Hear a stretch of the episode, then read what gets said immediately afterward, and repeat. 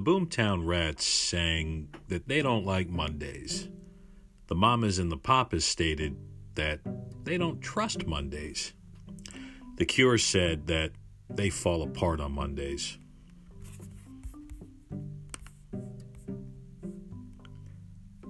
Loverboy dismissed Monday completely because everyone, and they meant everyone, was working for the weekend. Why celebrate Monday? Why bother? I need another cup of coffee. Hello, and welcome to episode four of the Principal Liner Notes podcast. This is Sean Gaylord. I am an author and middle school principal. Also, I am a proud music geek, and I look to explore the intersections between music and the schoolhouse. The Principal Liner Notes podcast serves as our digital liner notes. You know what liner notes are. They are those sometimes beautifully wrought compositions of prose that capture the essence of a musical work and its composer. Sometimes they are an ill fated execution into writing filled with drivel and babble. Either way, I love vinyl records, and I love to explore the artistry embedded in the ancient hieroglyphics of liner notes. Imagine we are strolling in a used record store somewhere and we come across a pristine mint copy of Sgt. Pepper's Lonely Hearts Club Band by the Beatles. The album is a landmark. It is arguably the pinnacle of recording achievement and regularly tops some sort of greatest album of all time list. I even wrote a book about this album. It's called The Pepper Effect. When the Sgt. Pepper album was released in 1967, it was an immediate hit and broke new ground in pop music innovation. The Beatles stretched the boundaries of sound at Abbey Road Studios with their producer George Martin and engineer Geoff Emerick. Songs like A Day in the Life, Lucy in the Sky with Diamonds, Getting Better, Within You Without You, and even the title track ruminate in our psyche as listeners due to the innovative approach to sound production and lyrical composition. The Sgt. Pepper album is the concept album to end all concept albums. The album still resonates today and is perched in our cultural lexicon as a timeless icon. The album is revolutionary and sparked many more uprisings in the name of artistic and musical expression. You drop the needle on that album, and you know immediately that the revolution will not be televised hushed and ambient sounds of an orchestra tuning up in a concert hall amidst the echoes of the audience members finding their seats and talking in anticipation for the music to come. That's all within the first five seconds of the album. The opening chords of the album's title track begin, and we are down the rabbit hole with the Beatles simply breaking the bonds of their old mop top, hard day's night Fab Four selves. Fast forward to 2015, and I am sitting in my living room in North Carolina, stunned. It's a snow day and I have finally carved out time to read a new book by my edu hero, Todd Whitaker. Todd is the author of What Great Principals Do Differently and many other incredible books. He has co written a book with Steve Gruenert on a subject that is near and dear to my heart school culture. In fact, those two words are in my new book's title School Culture Rewired. I'm sitting in my living room, waited weeks to pick up this book. It's been sold out, back ordered, temporarily out of stock. And finally, it's arrived on all days, a snow day. I'm not past the opening pages of the book when I see in bold print if you want to bust a culture, why not celebrate Mondays? I am amidst my first principalship at a school that was in need of a turnaround. I learned very quickly that culture does eat strategy for breakfast and that we do indeed have to start with a purposeful shared why to inspire our kids to a boundless future. I devour any article or book or webinar on school culture.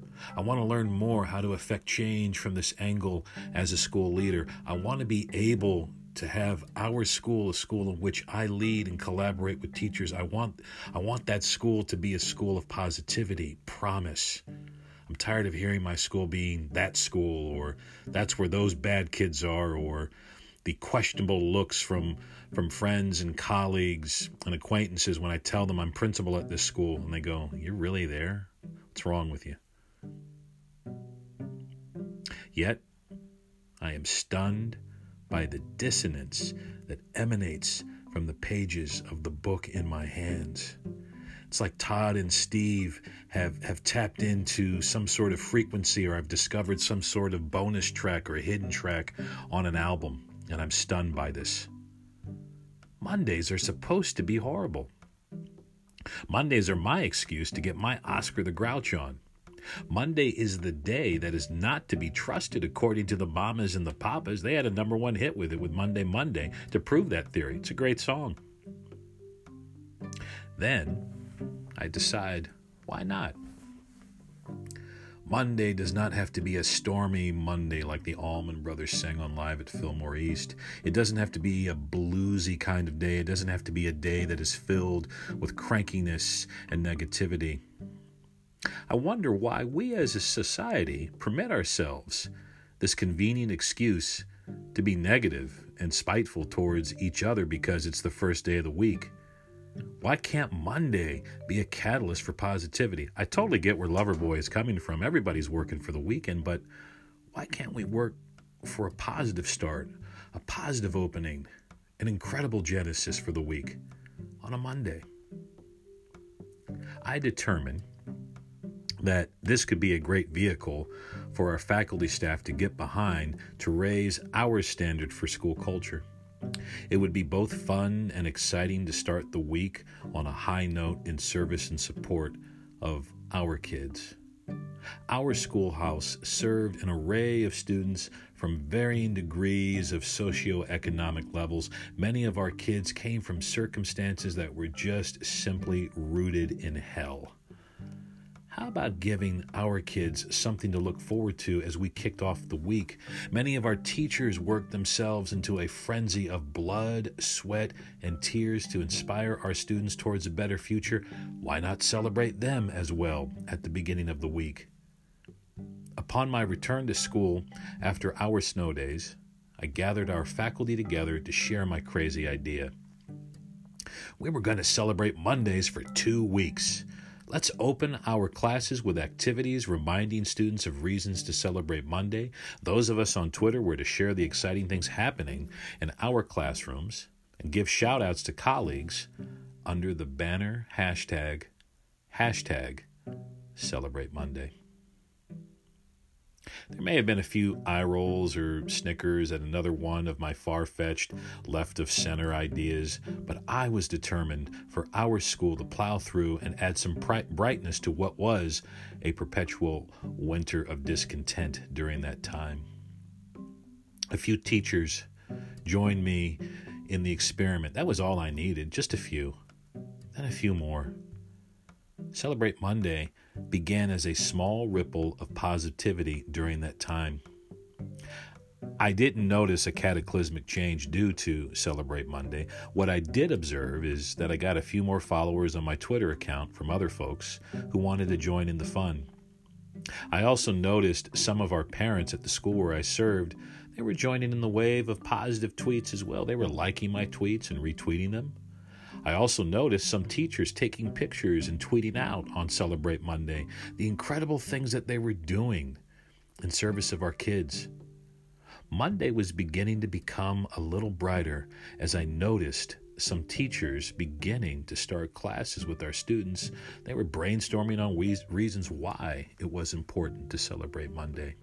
I began to hear all kinds of reasons for, for celebrating Monday from our students. It was another day to smile. I get to see my friends, Mr. Gaylord. My mom told me she loved me when we visited her in prison over the weekend.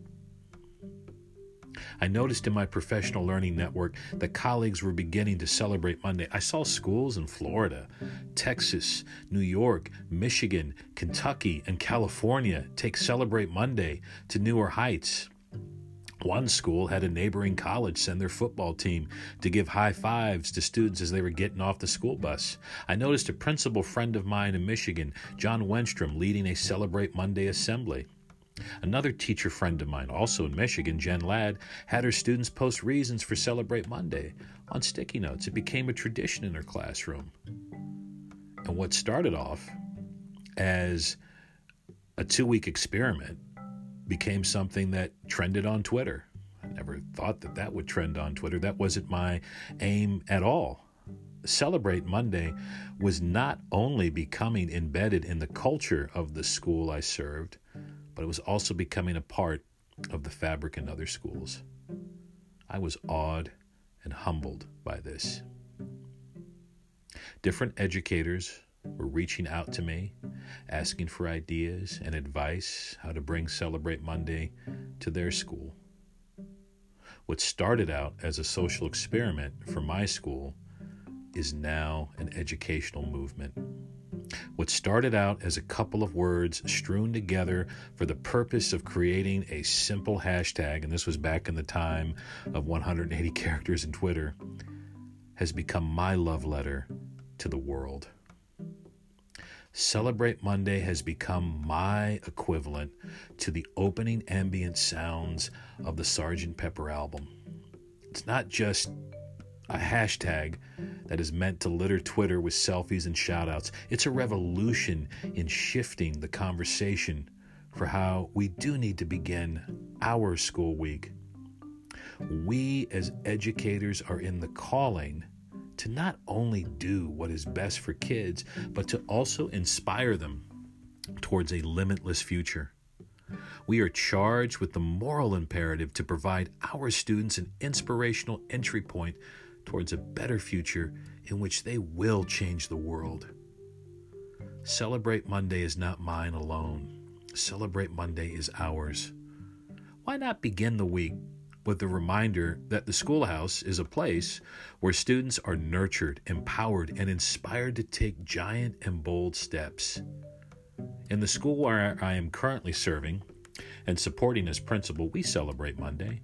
You walk into our schoolhouse and you will be greeted with music from our morning drum circle led by students, or you will be greeted by community partners standing at the building entrance doors, greeting students and wishing them a happy Celebrate Monday. You'll see teachers standing in front of their doors, giving high fives and hiss, fist pumps to students as they walk into their classroom. Some teachers embed a Celebrate Monday activity into their lesson plans. For the last couple of Mondays, our school has been canceled due to either a teacher workday or inclement weather. One sixth grade student shared with one of our teachers that she didn't want to miss another Monday because we celebrate Monday in our school schoolhouse. Starting the week on a positive note does make a difference. One positive word for a child or a colleague can not only uplift the culture of a school, but can also be that catalyst for changing the world. The Beatles revolutionized our world by pushing the boundaries and daring to shift the paradigm of what an album could be. Instead of a set of unrelated songs cobbled together to sell, Sgt. Pepper was approached from the angle of creating a new and different kind of album. Why not open the album with ambient sounds of an imaginary concert, inviting the listener on a new listening journey? Why not begin the week with Celebrate Monday in service of our kids and igniting a spark for a child to change the world? I am looking forward to celebrating Monday with you. Follow the hashtag Celebrate Monday and discover what schools are doing to change the world for our kids. Thanks for stopping by this episode of the Principal Liner Notes podcast. You can follow me on Twitter at smgaylord or check out my blog at principallinernotes.wordpress.com. I'll catch you on the flip side.